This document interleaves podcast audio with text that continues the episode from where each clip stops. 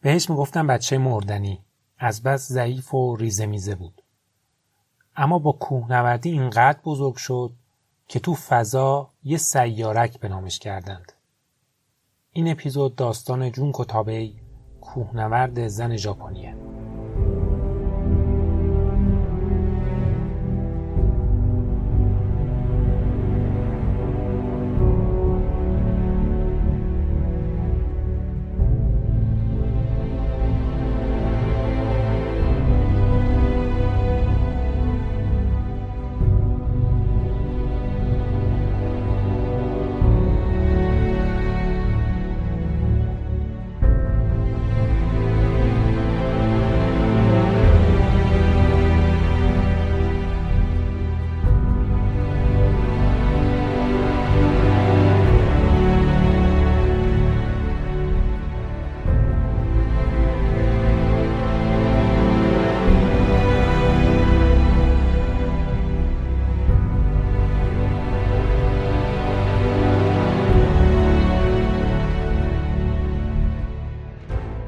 سلام. به بیسکم خوش اومدید.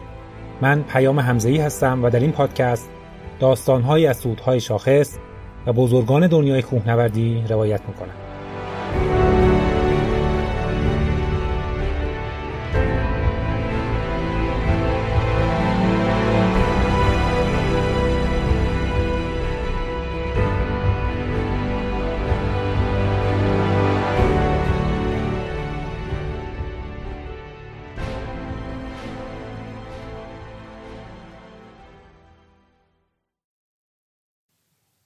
تابی در سال 1939 درست سه هفته بعد از شروع جنگ دوم جهانی در میهارو یک روستای کوچک و دور افتاده در استان فوکوشیمای ژاپن متولد شد. میهارو به خاطر درخت هزار ساله گیلاسش مشهوره. خانواده جونکو خانواده پرجمعیتی بود. پنج تا خواهر و دو برادر و جونکو بچه پنجم بود. کودکیش همزمان شد با جنگ و مصائب بعد از جنگ. جونکو بسیار ضعیف و نحیف بود و مرتب مریض می‌شد. پدرش در چاپخونه کار می‌کرد و گرچه وضعشون از بسیاری از خانواده ژاپنی بهتر بود اما زندگی در اون دوره اصلا آسون نبود. وقتی که ده ساله بود معلمشون گفت روز تعطیل می‌خوایم بریم کوه ناسوداکا. اون شب تا صبح خوابش نبرد و خیلی هیجان زده بود. اولین باری بود که به کوه می‌رفت. ناسوداکا یه کوه آتش فشانیه و جونکو میگه که وقتی روی قله رسیدم شکه شدم. اونجا مثل میهارو همه چیز سبز نبود. با اینکه تابستون بود هوا سرد بود. منظری که پیش چشمم بود هیچ شباهتی به مناظری که تا حالا دیده بودم نداشت. من از همه خونه ها، آدم ها و کوه ها بلندتر بودم و پیش خودم گفتم که چقدر جاهای عجیب و قشنگ توی دنیا وجود داره که من باید ببینم و کشفش کنم. معلمش بهش میگه کوهنوردی برای تو ورزش مناسبیه. چون مهم نیست که چقدر سریع بتونی حرکت کنی. با هر سرعتی می‌تونی به قله برسی. فقط باید خسته نشی و ادامه بدی. این برنامه مسیر زندگی جونکو رو عوض کرد. جونکو عاشق کوهنوردی شده بود. اما ژاپن اون سالها خیلی فقیر بود. همه اعضای خانواده باید سخت کار می‌کردند تا گشنه نمونن. جونکو فرصتی برای چنین تفریحاتی نداشت. اما تمام فکر و ذکرش این بود که زودتر بزرگ بشه، پول در بیاره و بتونه کوهنوردی کنه. در شهر کوچکی که جونکو زندگی می‌کرد، اکثر دخترها حتی دبیرستان رو هم تموم نمی‌کردند و خیلی زود ازدواج می‌کردند. چه برسه به اینکه بخوان برن دانشگاه. اما جونکو دبیرستان رو تمام کرد و از دانشگاه توکیو پذیرش گرفت. اونجا ادبیات انگلیسی می‌خوند و فرصت داشت که آخر هفته ها به کوه بره. اما مهاجرت از شهر کوچکی در دل طبیعت با بافتی قدیمی و سنتی به شهر بزرگی مثل توکیو و دوری از خانواده خیلی سخت و چالش برانگیز بود و دوره های طولانی افسردگی رو براش به همراه آورد. تنها چیزی که کمکش می‌کرد دقایقی از افسردگی به دور باشه روزایی بود که کوه می‌رفت. یک کتاب راهنما در مورد کوههای اطراف توکیو خریده بود و با اون به مناطق کوهنوردی می‌رفت. کوههای اطراف توکیو سخت نبود و با یک کوه پیمایی سبک می‌تونست به قله برسه. تمام هفته رو با شوق و ذوق برای صعود آخر هفته رویا پردازی می‌کرد و خیلی خوشحال بود که می‌تونه تو تعطیلات جایی بری که قبلا نرفته و ندیده. اغلب تنها می‌رفت اما گاهی هم با دوستی تا اینکه یک باشگاه کوهنوردی پیدا کرد و عضو باشگاه شد. اون زمان تعداد زنانی که در ژاپن کوهنوردی رو به طور جدی دنبال می‌کردند خیلی کم بود و فعالیت توی محیط مردسالار باشگاه برای دخترها اصلا آسون نبود.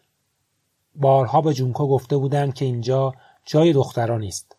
یا می‌گفتند دخترهایی که میان باشگاه کوهنوردی بیشتر دنبال شوهر پیدا کردن هستند. کمتر مردی حاضر می‌شد باهاشون همتناب بشه. اما گوش جونکو به این حرفها بدهکار نبود. دوستاش مرتب بهش می‌گفتند بابا آخر هفته بهمون خونه استراحت کن یا برو دنبال عشق و حال. عشق و حال جونکو اما کوهنوردی بود. بعد از فارغ‌التحصیلی از دانشگاه به عنوان معلم مشغول به کار شد و توی نشریه علمی هم editor بود. همچنان کوهنوردی رو به طور جدی ادامه می‌داد و تقریبا همه قله های ژاپن رو صعود کرده بود. تو برگشت از یکی از برنامه های کوهنوردی با یک کوهنورد مرد به نام ماسانوبو تابعی دوست شد. اولین قرارشون رو توی کوه گذاشتند و دو سال بعد با هم ازدواج کردند. از اون تاریخ جونکو ایشی باشی شد جونکو تابعی. مادر جونکو با این ازدواج مخالف بود. می‌گفت پسره دانشگاه نرفته. ولی خب جونکو یه دختر مستقل بود و تصمیمش رو گرفته بود. چهار سال بعد بچه اولیشون نوریکو به دنیا اومد. وقتی که جونکو به کوه می‌رفت ماسانوبه از بچه نگهداری می‌کرد و غذا درست می‌کرد. چیزی که در اون سالها در ژاپن خیلی غیر متعارف بود که مردی بچه داری کنه. حتی کار کردن زنها در خارج از خانه خصوصا در شهرهای کوچیک خیلی نادر بود. تابعی تو یکی از مصاحبهاش میگه در محیط کار هم حد اکثر انتظاری که از زنها داشتن آوردن چای بود. در یک چنین فضایی جونکو سال 1969 یک باشگاه کوهنوردی مختص زنان در ژاپن تأسیس می‌کنه. این اولین باشگاه از نوع خودش در ژاپن بود. شعارش هم این بود که بیاید خودمون به expedition های خارج از کشور بریم. جونکو آرزوهای بزرگی در سر داشت و دلش می‌خواست به هیمالیا و کوههای مرتفع بره. می‌دونست که با وضعیت باشگاه کوهنوردی زنها شانس زیادی برای تحقق این رویا ندارند. از طرف دیگه فضای نچندان مناسب باشگاه ها برای زنها بیشتر ترغیبش کرده بود که یک باشگاه زنانه تأسیس کنه. فقط یک سال بعد پیشنهاد سود قله آناپورنای سه توی باشگاه مطرح شد. آناپورنای سه با 7555 متر ارتفاع یکی از قلل فرعی توده آناپورناست و تا اون روز فقط یک بار از جبهه شمالی سود شده بود و هیچ زنی روی اون نایستاده بود. از همون اول حرف و حدیث دنبال این تیم شروع شد. می‌گفتن چرا فقط زنها؟ چرا تیمی که هیچ تجربه رو هیمالیا نداره برای بار اول از چنین کوه سخت و بلندی شروع کرده؟ اما بهار سال بعد تیم کوهنوردان زن ژاپنی از شهر پوخارا در نپال به سمت بیسکمپ آناپورنا به راه افتادند. یک هفته بعد در ارتفاع 3600 متری و در مسیر بیسکمپ برف زیادی میباره و 144 باربر بارها رو همونجا رها می‌کنند و برمیگردد. خانوم ها با کمک شرپاها دو هفته طول می‌کشه تا بارها رو به بیسکمپ برسونند. یک ماه بعد از شروع برنامه به کمپ پنج می‌رسند. سختترین بخش مسیر بین کمپ 4 و 5 در ارتفاع 5900 تا 6800 متری بود که برای صعود یک دیواره یخی 900 متر تناب نصب کردند. ساعت 8 صبح 19 می 1970 جونکو و هیراکاوا به همراه دو شرپا از کمپ پنج به سمت قله به راه افتادند و ساعت دو و چل پنج دقیقه برای اولین بار قله آناپورنای سه توسط زنان از یک مسیر جدید فتح شد.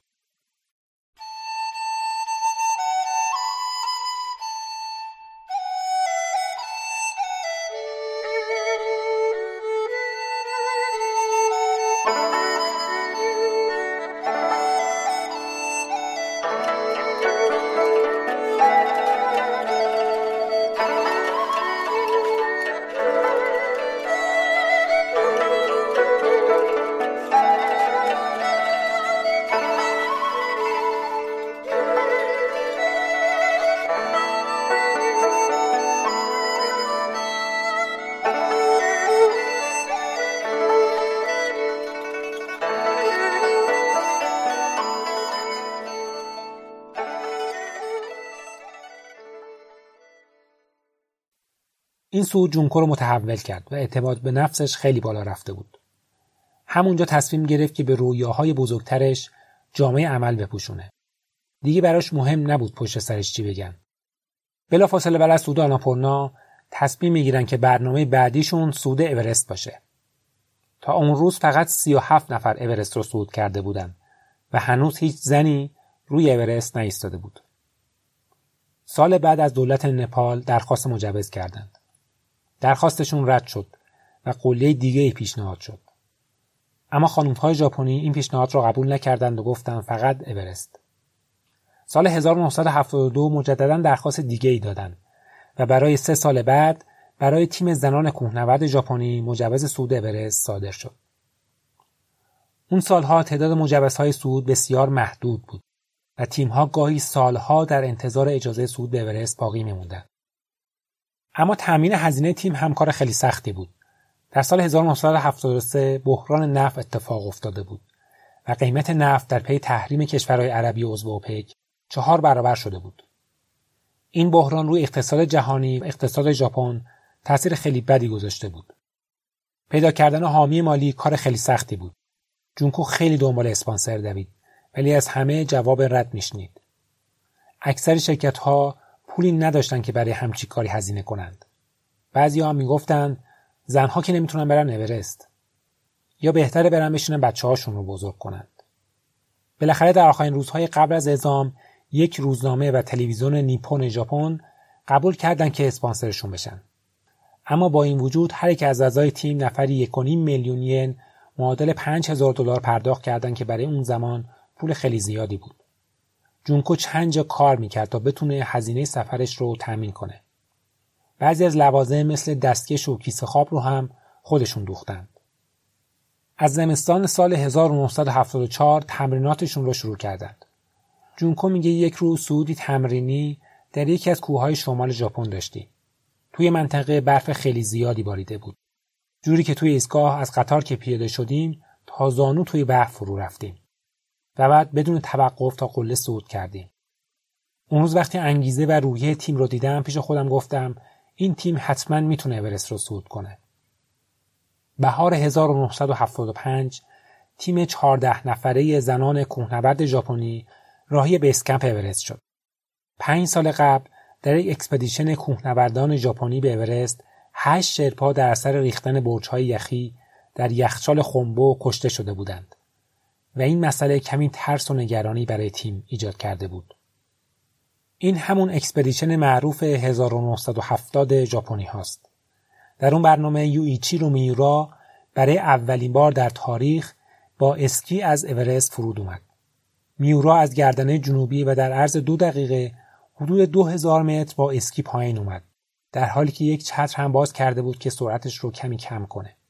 اما در انتهای مسیر تعادلش رو روی شیب یخی از دست میده و کمی بالاتر از های یخی با خوششانسی متوقف میشه.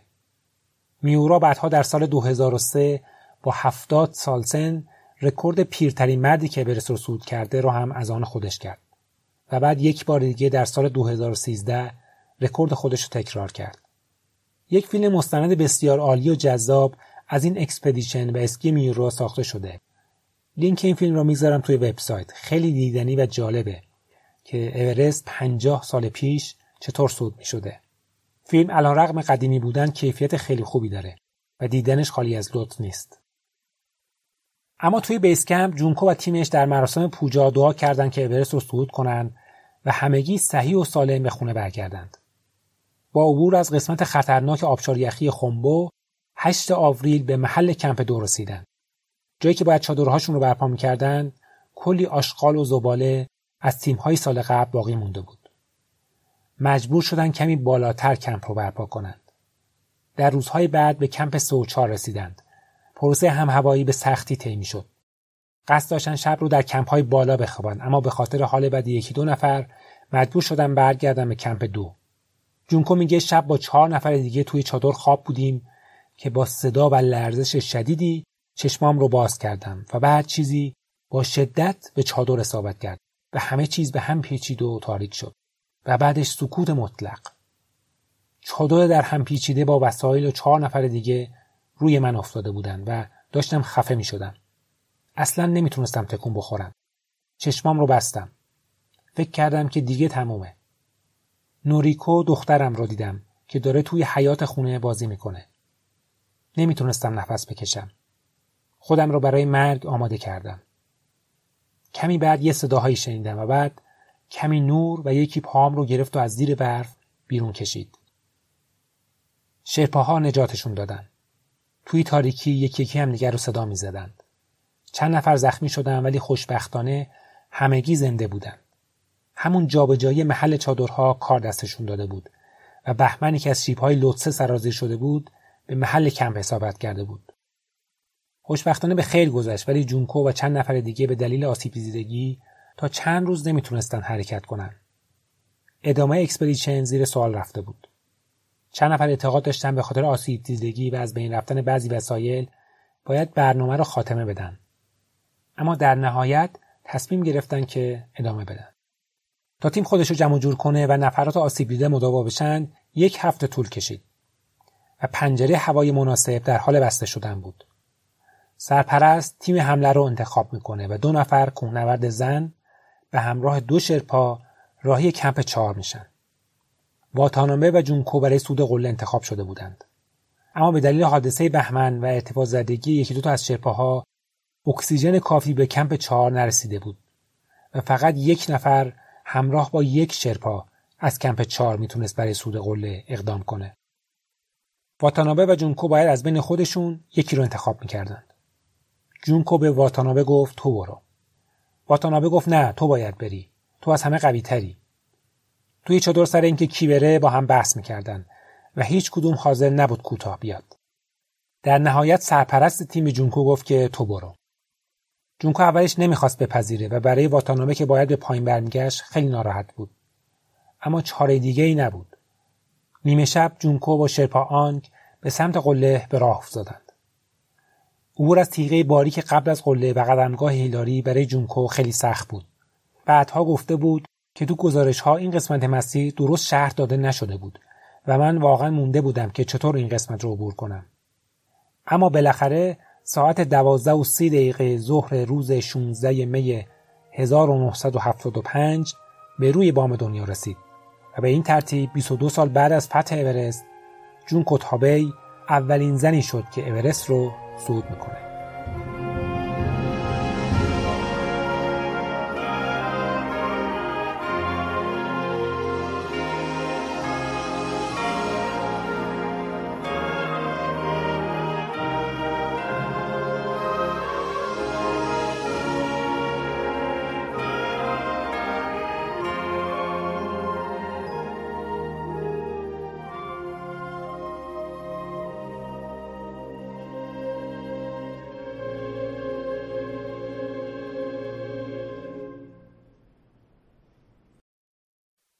این صعود تیتر رسانه های دنیا شد.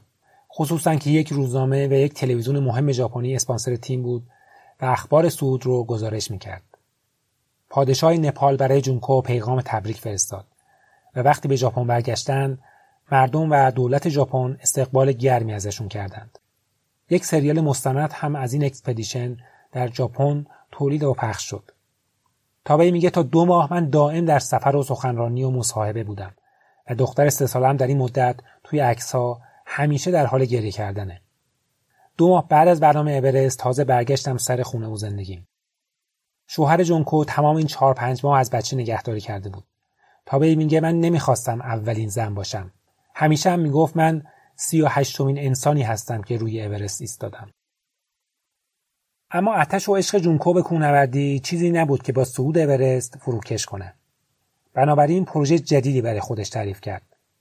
از میانه دهه 80 ریشاد باس تاجر و کوهنورد آمریکایی یک چالش جدید در دنیای کوهنوردی مطرح کرد به نام صعود هفت قله و خودش اولین نفری شد که هفت قله مرتفع در هفت قاره رو صعود کرد. مسنر هم یک لیست مشابه تعریف کرد اما بلندترین قله اقیانوسیه این دو لیست با هم فرق داره. تابع شروع کرد به صعود این هفت قله. اورست رو که صعود کرده بود. سال 1980 رفت کلیمانجارو. آکونکاگوا بلندترین قله آمریکای جنوبی رو سال 1987 صعود کرد. سال بعدش دنالی بلندترین قله آمریکای شمالی. سال بعد البروس در اروپا. 1991 به قطب جنوب رفت و بلندترین قله قاره جنوبگان کوه وینسون به ارتفاع 4892 متر رو صعود کرد و سال 1992 با صعود قله پونچاک جایا در پاپوهای اندونزی بلندترین قله اقیانوسیه اولین زنی شد که هفت قله بلند دنیا در هفت قاره رو صعود کرده بود. وقتی این لیست رو کامل کرد 53 سالش بود اما همچنان فعال و پر انرژی. البته مابینش به قله های دیگه هم صعود کرده بود از جمله چند هزار متری در پامیر. پروژه بلند پروازانه دیگهش این بود که بلندترین قله در هر کشور رو در سرتاسر سر جهان صعود کنه. تا سال 2008 76 کوه در کشورهای مختلف رو صعود کرد. از پاناما و ونزوئلا تا تانزانیا و تاجیکستان. و شاید براتون جالب باشه که جون به ایران هم اومده و دماوند رو صعود کرده. البته در سال 1970 بعد از اون که آناپورنا رو صعود کرد. جونگو در زمینه محیط زیست هم خیلی فعال بود. وقتی که اورست رفته بود از حجم زیاد زباله و های اکسیژن رها شده خیلی ناراحت بود. یک کمپین جهانی را انداخت برای پاکسازی اورست و کوههای دیگه. سال 2012 جونکو به سرطان معده مبتلا شد.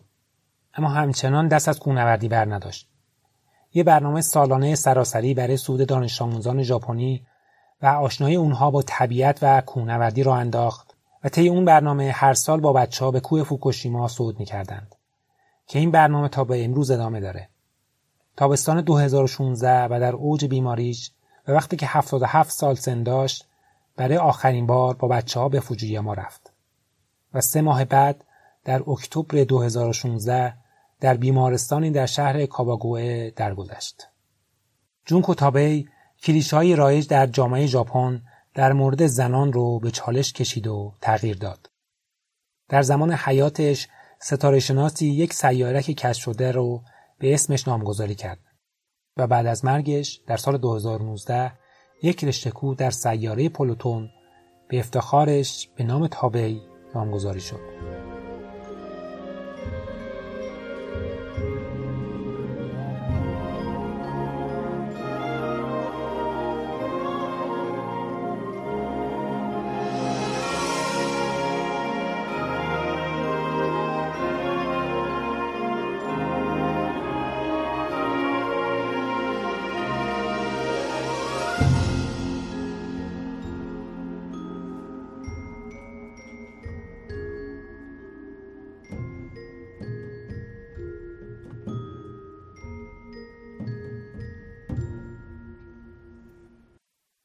چند وقت پیش توییتی دیدم که دو خانم کوهنورد اهل افغانستان دماوند رو صعود کردند و این اولین صعود زنان افغانستانی به دماوند بود. عاطفه محسنی اهل افغانستان و ساکن ایران یکی از این دو زن بود. من از چهار سال گذشته به همراه دوست عزیزم خانم حسینی شروع به طبیعت گردی کردم و تا الان می‌تونم بگم به اکثر شهرهای ایران سفر کردم. در کل علاقه خیلی زیادی به طبیعت و طبیعت گردی دارم. و قبل از اینکه بخوام طبیعت گردی رو هم شروع کنم گهگاهی که تعطیلات پیش میمد با خانوادم به کوه می‌رفتم و می‌تونم بگم اون روزا واقعا یکی از لذت بخشترین روزهای زندگی من بود. در واقع علاقه به کوه و کوهنوردی همیشه توی من وجود داشته اما به خاطر یه سری از مسائل نمی‌شد اونقدر جدی وارد این مسیر بشم. تا اینکه سال گذشته از طریق اینستاگرام با آقای داوود امینیکیا آشنا شدیم و حرفا و تشبیقای ایشون بود که باعث شد ما وارد این مسیر بشیم و کوهنوردی رو به صورت خصوصی با خود ایشون شروع کردیم و تا الان ادامه دادیم. یکی از حرفای قشنگی که همیشه آقای امینی می‌زدن این بود که کسی که قدم اول رو برمیداره پنجاه درصد مسیر رو رفته و همیشه مهمترین قدم اولین قدمه. شاید باورتون نشه روزی که من شروع کردم اصلا نمی‌دونستم قرار تا کجا پیش برم. ولی الان مطمئنم که می‌خوام خیلی جلو برم و تا جایی که بتونم تلاشمو می‌کنم. نظر عاطفه رو در مورد فضای کوهنوردی برای زنان در ایران پرسیدم. و اینکه آیا به عنوان یک مهاجر تبعیضی دیده یا نه. و همینطور ازش خواستم در مورد وضعیت کوهنوردی زنان در افغانستان صحبت کنه. در مورد تبعیض باید بگم که من خودم شخصا تا الان به مورد خاصی بر نخوردم و امیدوارم که بعد از اینم همینطور باشه. اما چیزی که برای ما پیش اومده این بوده که خیلی وقتی می‌فهمن ما افغانستانی هستیم متعجب میشن. و گاهی اوقات به خاطر ملیتمون شاهد یک سری رفتارها و حرفها بودیم. شاید اون رفتار و کنایه ها ناراحتمون کرده باشه اما ما تا جایی که تونستیم یعنی در توانمون بوده اجازه ندادیم که یه سری رفتار رو ادامه پیدا کنه یا هر چیز دیگه ای عملا واقعا نذاشتیم که صد راهمون بشه این حرف و این رفتارا. سخت هست یه سری نگاه ها رفتارا ولی چیزی نیست که بخواد جلوی ما رو بگیره. خیلی از خانواده های افغانستانی هنوز اطلاعاتی در مورد ورزش کوهنوردی ندارن و خیلی از خانواده ها به خاطر یه سری از مسائل بچه هاشون مخصوصا دختر خانوماشون رو خیلی محدود می‌کنن. واقعیتش اوایلش که من وارد این رشته شده بودم برای گفتنش به خانوادم یکم استرس داشتم. ولی به تدریج که کم حالا کم کم توضیح دادم بهشون خدا رو شکر خانواده باش کنار اومد و حتی استقبالم کردن. که واقعا من به خاطر این مسئله خیلی خدا رو شکر می‌کنم خیلی خوشحالم. همونطور که می‌دونید افغانستان کشوریه که کوهستانیه و یکی از بلندترین قله های آسیا توی این کشور قرار گرفته. اما کوهنوردی بانوان توی این کشور رشدی نداشته و تعداد کوهنوردهای خانوم که توی افغانستان هستن واقعا انگشت شماره. و هم با روی کار اومدن طالبان عملا فعالیت خانوما خیلی محدودتر شده من برای کسانی که توی افغانستان هستن و کوهنوردی می‌کنن آرزوی رشد و موفقیت دارم و ازشون می‌خوام هیچ وقت دست از سراش بر ندارن تیر ماه امسال سه کوهنورد زن اهل افغانستان در قالب یک تیم یازده نفره اقدام به صعود دماوند از جبهه شمالی کردند و عاطفه محسنی و فرشته حسینی به عنوان اولین کوهنوردان زن افغانستانی دماوند را صعود کردند. برنامه ما برای صعود به قله دماوند از روز 17 تا 19 تیر ماه بود که ما یه تیم 11 نفره بودیم. روز اول به روستای ناندر رفتیم و از اونجا تا سنگ بزرگ رو با نیسان رفتیم. وقتی که به سنگ بزرگ رسیدیم وسیله رو بار قاطرا کردیم و به راه افتادیم. ما توی ارتفاع 4200 متری کم زدیم و بعد از استراحت می‌تونم بگم تقریبا ساعت 3 و 45 دقیقه صبح برای صعود قله حرکت کردیم. مسیری که برای صعود انتخاب کرده بودیم جبهه شمالی بود که می‌تونم بگم. یکی از مسیر سخت برای صعوده وقتی که ما حرکت کردیم و تیم به ارتفاع 5300 رسید به علت یه سری مسائلی که برای اعضا پیش اومده بود تقریبا پنج نفر از اعضا برگشتن و فقط ما شیش نفرمون باقی مونده بود که مسیر رو طی کنه. تقریبا می‌تونم بگم که ما شیش نفر ساعت سه و روب تونستیم قله رو سود کنیم و وقتی هم که خواستیم برگردیم یه جایش هوا مهالود شد و وزش باد شدید بود. برای همین ما یه جاهایی راه و گم کردیم و یکم تو دردسر افتادیم. از این تیم یازده نفره که بود فقط ما سه نفر از افغانستان بودیم سه تا خانوم که وقتی بچه ها از ارتفاع پنج هزار تا برگشتن پنج هزار سیصد البته یکی از دوستان ما هم برگشت و ما دو نفری سود انجام دادیم. و اینکه متاسفانه ایشون نتونستن با ما صعود انجام بدن و فقط ما دو نفر تونستیم صعود کنیم.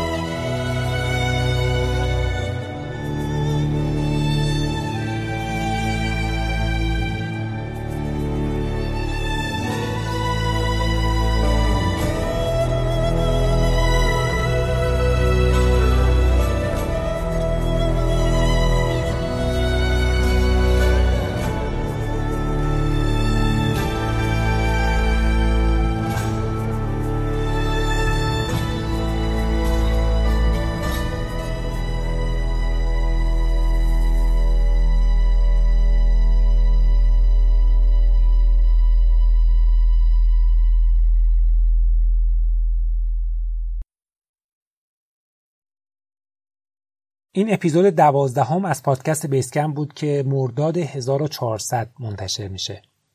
بیس‌کمپ رو در همه app های پادکست و همینطور در ناملیک، شنوتو و فیدیبو و کانالی به همین نام در تلگرام و همچنین در وبسایت پادکست با آدرس podbasecamp.ir می‌تونید بشنوید. حتما به page اینستاگرام پادکست به آدرس بیس‌کمپ سر بزنید تا فیلم ها و عکس های مربوط به هر اپیزود رو تماشا کنید.